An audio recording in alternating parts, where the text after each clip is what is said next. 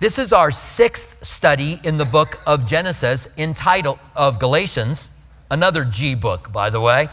Uh, this is our sixth study in the book of Galatians, entitled Bewitched by False Doctrine, because Paul uses this word twice that they were bewitched, and we'll talk about what that means.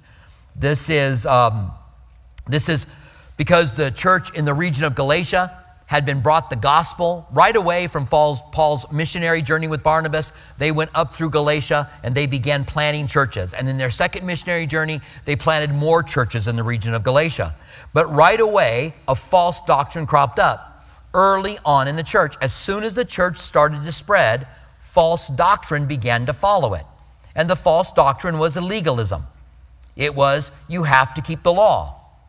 If you're a Gentile, you have to become Jewish in order to genuinely be saved.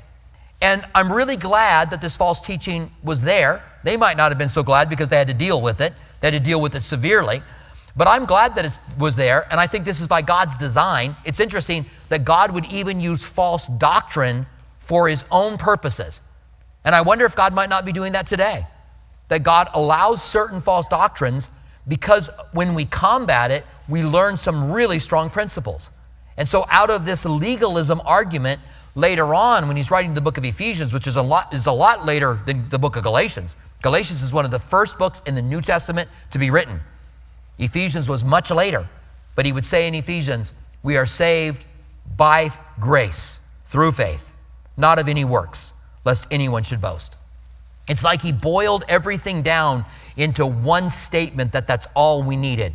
We're saved by undeserved favor by faith. We put our trust in Him by faith, not of any works, because works causes pride and it causes us to boast.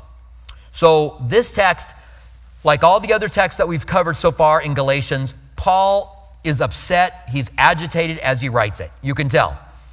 And Paul doesn't general, generally, generally call people names when he's writing a letter. It's one of the first things that you learn about preaching, and one of the things that you can identify with young preachers is that they'll insult the people that they're preaching to. Sometimes the Holy Spirit may, may want you to do that, but generally, it's an ineffective way to reach people. You don't want to insult the people that you're, you're preaching to. If you want to bring correction, and I think there's a biblical stance for this, you want to do it gently.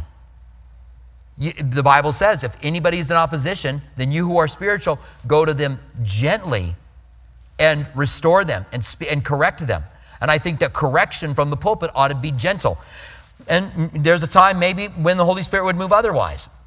And I think that's the case here with Paul. You just look at the first sentence in chapter 3 as he turns now to the theological aspect. He says, O foolish Galatians, who has bewitched you that you should not obey the truth?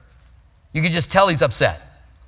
He's upset because he brought the gospel to them. They genuinely were saved. They received the Holy Spirit. In the early church, God gave them signs because they didn't have the completed Word of God, it was being completed. He gave them signs and wonders to show them that He was truly among them.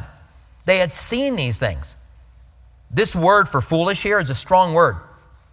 It's so strong that some translations say, Oh, you idiots. That's how some translations translate. Uh, how, oh, oh, foolish Galatians. Oh, you idiots. The, it's, a, it's a strong word. Uh, and then he says, Who has bewitched you that you should not obey the truth? The truth is the issue. We don't want to follow false teaching, we want to have the truth. The Holy Spirit is the Spirit of truth, and He is behind all truth. And so He gives us the inspired Word of God, and He gives us true doctrine. And when we talk about false doctrine, we're not talking about where you and I might have slight differences, where we might look at one text and go, you know, let's just take the example of, of who are the official 12 apostles now. Judas is gone, so there's got to be a replacement for Judas. Some people believe that is Matthias, that was chosen by lot before the Holy Spirit was given. In other words, they kind of cast die or a lot to choose Matthias. So some people believe that when New Jerusalem comes down, you've got the 12 foundations, and written on the 12 foundations is the names of the 12 apostles. Some people believe that Matthias' name will be on there. Other people believe it's Paul's name that will be on there, that Paul was the replacement for Judas. Uh, there's no way for us to know. But one person's right and one person's wrong. That's not false doctrine. There, there are things that don't really matter. There are things that, that I don't want to say are unimportant or that you shouldn't. You know what? I, I have an opinion on it. I think it's Paul. I think Paul is the one who was chosen. If I'm wrong, does that make that false doctrine? Not in the sense that we're looking at it in Scripture. It simply makes me wrong. False doctrine is something that is taught that is so grievous that it affects people's salvation. It's something that is taught that is so grievous that it affects something that is extremely important. When some, if someone were to say, Jesus didn't rise from the dead, false doctrine. The Bible says you must believe in your heart and confess with your mouth that God raised him from the dead in order to be saved. You got to believe that. So that's false doctrine. And there's the progressive Christianity today that is divided within progressive Christianity. There are those that believe in the resurrection and those who don't. That would be a false doctrine. So it's a severe thing to say you're saved by the law. You got to keep the law in order to be saved. Is a false doctrine because now it's dealing with the very salvation issues. So I just wanted to cover that a little bit because every once in a while you'll hear people call somebody a false teacher because of something that they believe that is what I call in house discussions. There are certain things that we believe one way or another because the Bible's not 100% clear for us to be able to make a stand. Those aren't false teachings, those are just differences. The Bible even says there are differences among us that the truth may be known. In other words, if you go, Well, I think it was Matthias, I think Pastor Robert's wrong, then you dive into your Bible. I like when there's a conflict as long as it's respectful about a topic within the church because it helps us to dive in.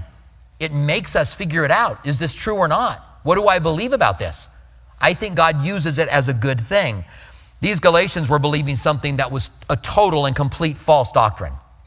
And so he says, O foolish Galatians, who has bewitched you that you should not obey the truth, before whose eyes Jesus Christ was clearly portrayed among you as crucified? by, by living, by believing that they had to keep the law, by becoming Jewish, by some of them being circumcised, by some of them, them now teaching that you had to be under the law, they were denying the power of the crucifixion. And not only did Paul teach it, but Barnabas taught it. And whoever else was there in the region of the Galatians that was teaching them that Jesus died on the cross and on his death finished the work of the law. He fulfilled it. There is no longer a need for bulls and goats to cover our sin. Remember when the book of Galatians was written, it was still 20 years from the temple being destroyed. And so people could go to the temple and make sacrifices. And they were doing that. And they were making Gentiles convert and become, uh, become Jewish in order to do that. And so he says he was clearly taught among you. Now, Let's consider just a couple of things. He calls them foolish and he calls them bewitched. Let's consider those two words. First of all, foolish. When you accept false teaching, when you accept false doctrine, you are foolish when you do it. Why is that foolish? Because we have been given the Word of God. Especially in our day, Paul was making mention of the Old Testament that they could dive into. But when they were receiving this false teaching, they were being foolish. A couple of verses the Bible tells us about foolishness. foolishness. This is in Proverbs. Proverbs 18:2 says, "A fool has no delight in understanding, but in expressing his own heart." One of the reasons that you might get caught up in false doctrine is because you just want to look to your heart. And so people will often say, I just feel like that should be right. We talk about the role of women in the church. Well, I just feel like that should be right. Why do you feel that way? Because it's part of our culture? Because it's right or wrong. But we can't look at our hearts. We have to look at the truth of what the scriptures say. By the way, I would consider myself, I would consider us at Calvary to be, um, to not be extreme complementarian. We believe that women have leadership roles we believe that there are certain leadership roles that women can't be in. So, are you making your decision on what you believe about the roles of women in church based on the way you feel? Well, that would be what they were doing. So they were being foolish because they were trusting their heart. Another example of this, that was Proverbs 28 6. Another example is Proverbs 10 14. Wise people store up knowledge. When you're wise, you take knowledge in, you learn, you store it up. But the mouth of the foolish is near to destruction. Let me give you Pro, um, Proverbs 28 26 as well. He who trusts in his own heart is a fool but whoever walks wisely will be delivered. In other words, you should never test false doctrine by how you, or doctrine by how you feel about it. You should never go, you know, I heard a message from this person and it was a good message I was really blessed by it, so I don't think they could teach false doctrine. You should never say, I feel like that's right, so it's not false doctrine. That would be foolish. And so Paul just calls them foolish because of the way that they received it. Whatever they did, they didn't evaluate it in a wise way. They were foolish in evaluating it, and we should be wise in the way that we evaluate every doctrine. Listen, especially now, especially if it's new. Whenever someone gets up to teach, and I've had this happen over the course of being a Christian, being a Christian since I was 14 years old, I've had people come up and say, I've got something you've probably never heard before. And we always thought, if ever we hear that, we should go, huh. Paul said, if anybody brings you anything new, other than what we've already brought you, let them be accursed. So you'll never hear me say, I was praying last night, God gave me a new vision. You might hear me say, I discovered something in the scriptures that I want to share with you. That's completely different. But when you're coming with something new that's not in the Bible, then you can identify that as false teaching. This is why we can identify Mormonism as false teaching. In the very beginning, Joseph Smith said Christianity is anathema. And I had this visitation from this, this angel who gave me golden tablets that I translated.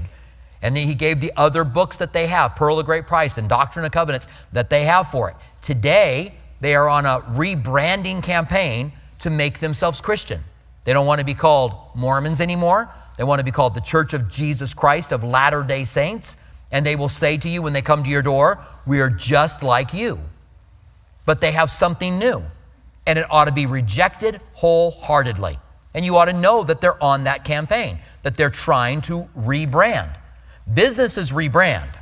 But I don't know that you can come with something entirely new and say, you know, Elohim is flesh and blood just like us.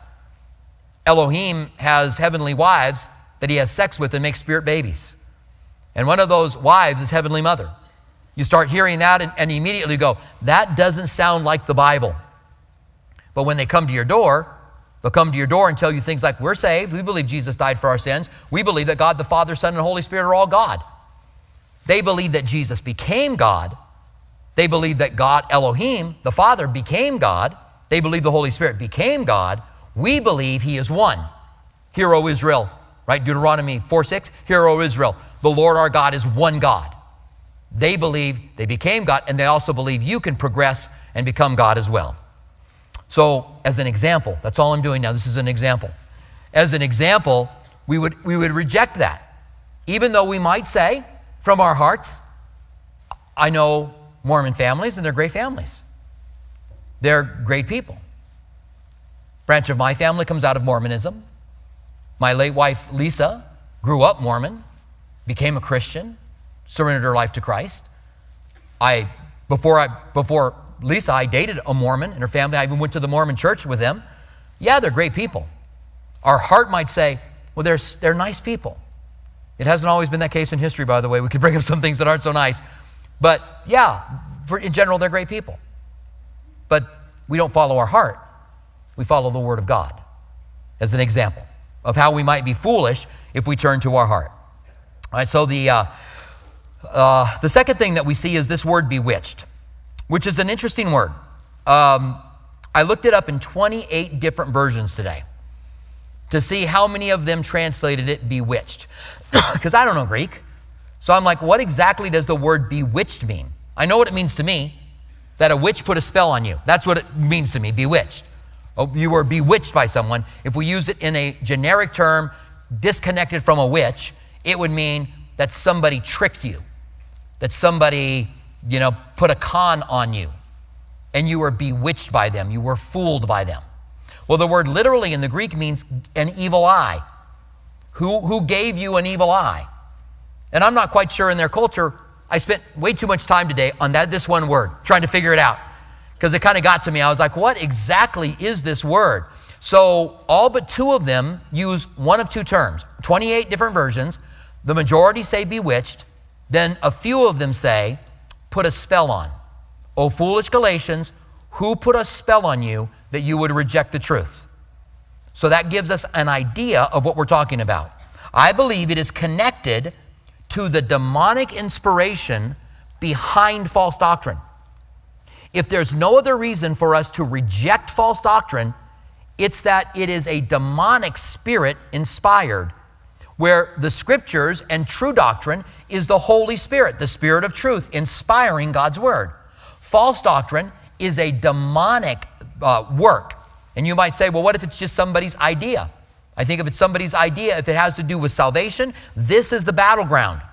When we put on our armor to fight in Ephesians, right? We prepare our feet with the gospel. That's the battle, the gospel of Jesus. We put on the helmet of salvation, the breastplate of righteousness, the belt of truth. So, us, so we can effectively fight it. The shield of faith and the sword of the Spirit, which is the word of God, which is the truth and we stand on God's word and we seek for the truth and we don't want to be deceived. It's the battle. In fact, listen to what 1 Timothy 4 1 says about the last days. And remember, there's a way in which we've been living in the last days since Pentecost. Since 50 days after the resurrection of Jesus, uh, Joel said, In the last days, I will pour out my spirit on all flesh. And so we are in the last days, meaning this dispensation that we're living in is the last one before Jesus returns. And so here's what it says in 1 Timothy 4 1. Now the Spirit expressly says that in latter times some will depart from the faith, giving heed to deceiving spirits and the doctrines of demons. So near the end, we know that deceiving spirits and doctrines of demons will be around. So if you are believing a false doctrine, if you've chosen to say, I think this is right, I know the Bible says this, but this is what I feel in my heart, then you are under a deceiving spirit. You are following a doctrine of demons. And I believe we're living in the last days. In John 8 44, Jesus calls Satan the father of lies. He's the father of lies. Listen to what he says about Satan. Uh, John 8 44. You are of your father, the devil. He tells the scribes and Pharisees. you are of your father, the devil. And the desire of your father you want to do. He was a murderer from the beginning and does not stand in the truth because there is no truth in him. While he, when, when he speaks a lie, he speaks from his own resources, for he is a liar and the father of it. And so the lies that are taught about the gospel, about salvation, about the church are demonically inspired. Now, we dealt with the end of the age when there's demonic forces who are deceiving, let's go back to the first time you find a false doctrine taught in the Bible.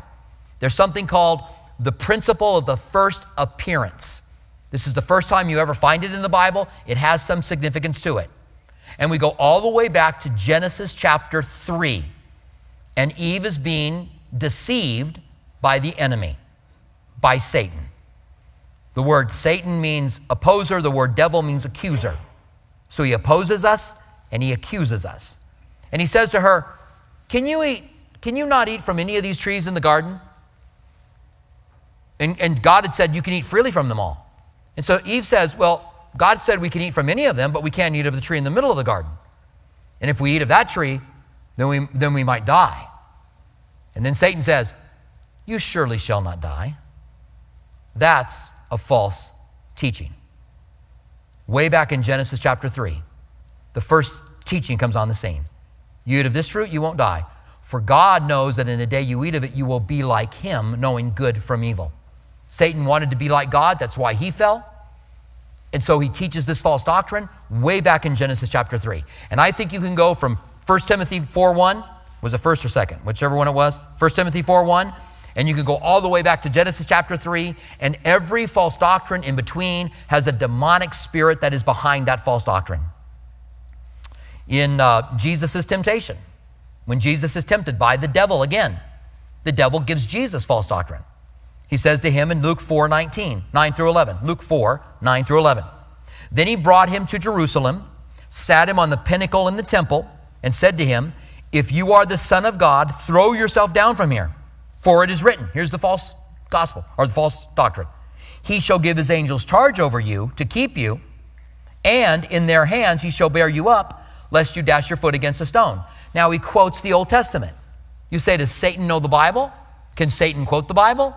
Yes, but he can misquote the Bible as well, which he does here. And that's what happens with false doctrine. Just because someone quotes the Bible, you say, Well, I heard him quote the Bible, it must be true. Were they handling it well? Did they conveniently leave something out? So, what does the Old Testament passage say? It says something like this He shall give his angels charge over you to keep you in all your ways. That's what Satan left out to keep you in all your ways. In their hands they shall bear you up, lest you dash your foot against a stone. Jesus' response You shall not tempt the Lord your God. In other words, I'm not going to die until it's time to die. When, when he was told that Herod was going to kill him, remember he said, It's that a prophet shall not perish outside of Jerusalem. I'm going to go here, I'm going to go there. I'm not going to die till the time comes. Basically, is what he was saying. But he knew he couldn't throw himself off the temple because it wasn't in his ways. That's when you're tempting God. You and I have an appointment to die. I'm sorry to tell you that. It's one appointment you probably would like to break. But the Bible says it's appointed once for man to die, and then comes judgment. So if I go, you know what? I got an appointed time, and I'm not going to die until God's done with me. And so I'm going to go skydiving without a parachute. And when I die, God will say, You moved your appointment up right? Because I, te- I tempted God. I, w- I, I wasn't walking in His ways. He will keep us, and this was a promise to, the, to Jesus that'll keep us in His ways. So Satan to Jesus brought false doctrine. And Jesus rejected it immediately because he identified the twisting of the doctrine. And that's what happens. No one's going to come and tell you something that they don't have some scripture to back, that they haven't twisted in some way. You've got to be ready to be able to identify it. The fourth passage I want to share with you about being bewitched and, and Satan and spirits being behind it is 1 John 4 1. Here we are told to test the spirits. 1 John 4 1. Beloved, do not believe every spirit, but test the spirits, whether they are of God. Now, what does it mean, believe every spirit and test the spirits? When's the last time you saw a spirit to test? The last time you heard a false doctrine. Listen to what it goes on to say. It says, Test every spirit because many false prophets have gone out into the world. It's a false prophet bringing the false spirit that needs to be tested. Anytime anybody brings you anything new, Christianity is anathema. Now, in 100 something years, we're going to want to join, be, be seen as Christians, but right now it's anathema. And an angel came to me. Test that spirit. Is it the Holy Spirit? Or is it a deceiving spirit? We need to be faithful in testing it. Otherwise, we're going to go down the same road that the Galatians went down, and we're going to believe false doctrine. One more. This is 2 Corinthians 11, 13 through 15. Satan's ministers disguise themselves as ministers of light. You say, I've seen him. I've seen this guy. I went to him. I went to go see him, and he was great. I met him. He smiled at me. He looked at me, and he, and he taught the Word of God. It was great. I thought it was awesome. So Paul says to the Corinthians, For such are false apostles, deceitful workers, transforming themselves into apostles of Christ. And no wonder, for Satan himself transforms himself into an angel of light. Therefore, it is no great thing that his ministers also translate themselves into ministers of righteousness, whose end will be according to their works. So they look authentic, act authentic, walk authentic, but they're not. And the only way we can test them is to put them up against rightly dividing the Word of God. And, we, and the more we handle God's Word correctly, the more we're going to be able to see the nuances that they put into it. So we want to make sure we're not foolish and we're not bewitched because they were foolish and they were bewitched. And because of that, they accepted a false doctrine And Paul's really upset with them. So we go to verse 2. We'll go quicker now, by the way. This I only want to learn from you, he says. Now, now remember, this is the doctrinal section of the book of Galatians. He's done with the autobiographical autobiography section. Now he's into the doctoral section. So he does this by asking five questions. This is how he starts it by asking five questions. This I only want to learn from you. Did you receive the Spirit by works of the law or by hearing of faith? For, for anyone here who would teach that you have to keep the law, did you receive the Spirit by keeping the law or by the work of faith? The next, are you so foolish? Second time he calls them foolish in a few sentences, by the way. Are you so foolish, having begun in the Spirit, that you are now being made perfect in the flesh? You think that you're going to be, be saved in the Spirit and then keep the law and be made perfect by keeping the law? That's not just wrong, that's foolish. We've already identified foolishness as seeking your own heart and not following God's ways. There is a way that seems right unto a man, but the end thereof is death. The, the time of the judges was a time when men did what was right in their own eyes. That's foolishness. And so he calls them foolish again. Then he gives them another question Have you suffered so many things in vain? If indeed it's in vain. There were sacrifices made, they were under persecution, they were in the Roman Empire. They were being persecuted because they were saying Jesus is Lord, somebody different than Caesar. Have you suffered all of this in vain? If indeed it's in vain, Paul's saying you could still come back. If you stay on this course, it's in vain. He says in verse 5 Therefore, he who supplies the Spirit to you and works miracles among you, does he do it by the works of the law or by the hearing of faith? So, again, before the, the Word of God was written, signs and wonders were used by God in a special way. I'm not saying signs and wonders, God doesn't do them today. I'm not saying that God doesn't heal today, because I believe that God does. It's just different than it was in the first century before there was the complete Word of God that we had in our hand. And so he's asking them, Did you see the miracles by the works of the law or by faith? Now he gives us an example. After, and, and the obvious answer to all of those questions is by the Spirit, right? He has five questions. The obvious response to them is by the Spirit, by the Spirit, by the Spirit, by the Spirit, by the Spirit. He's then going to go on to say, then why are you receiving the law? Why are you living by works? Why do you think you can be saved by something that you do then? That's going to be his response.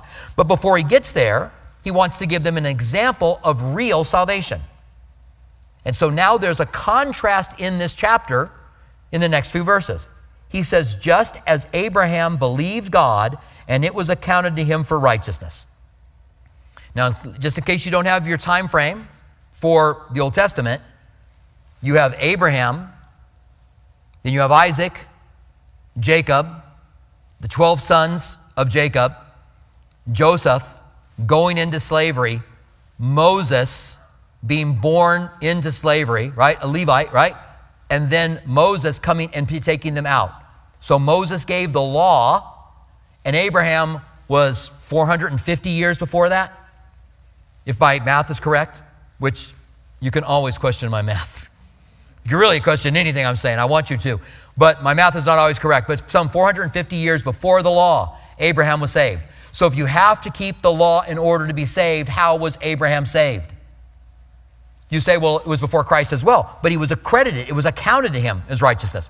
Abraham believed God. It doesn't say Abraham did works and it was accounted to him for righteousness.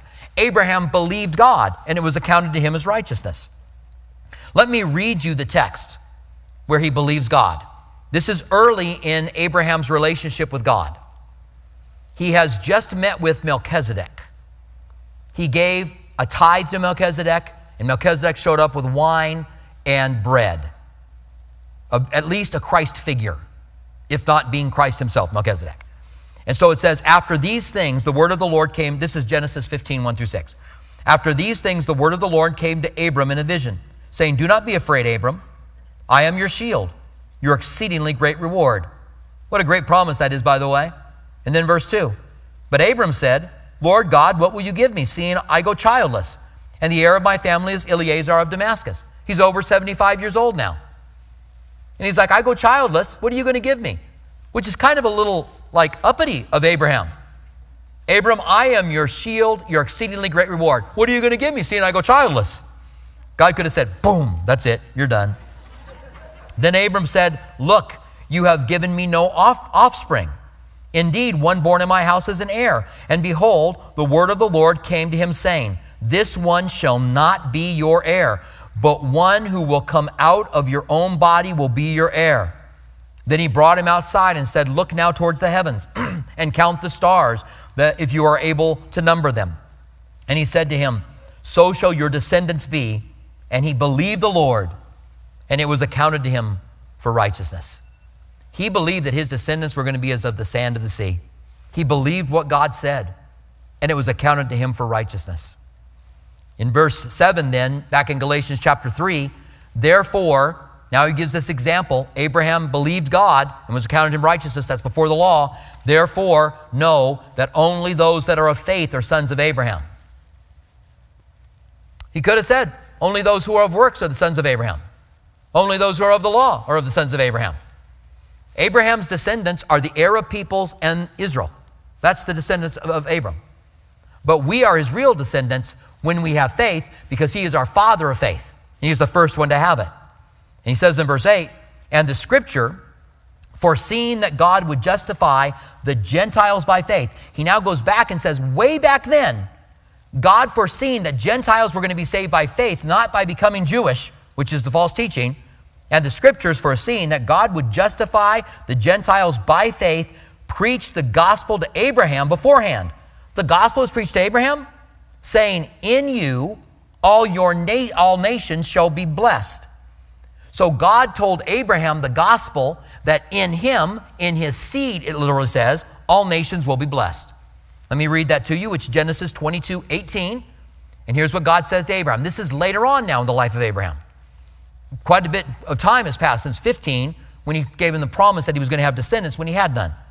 So now he says this. This is Genesis 22 18. In your seed. Later on in Galatians, Paul's going to say he didn't say seeds as in descendants, he said seed as in singular. In other words, one of your descendants.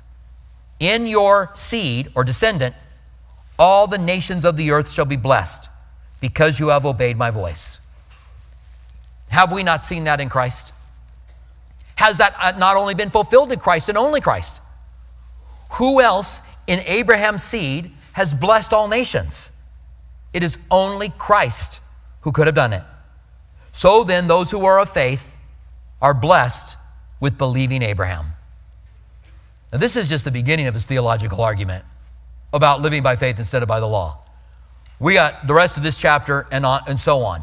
But I end this study the same way that I've ended all five of the studies that have preceded, preceded this in Galatians, it is so clear how there could still be people today who say you have to do works, especially of the law, today.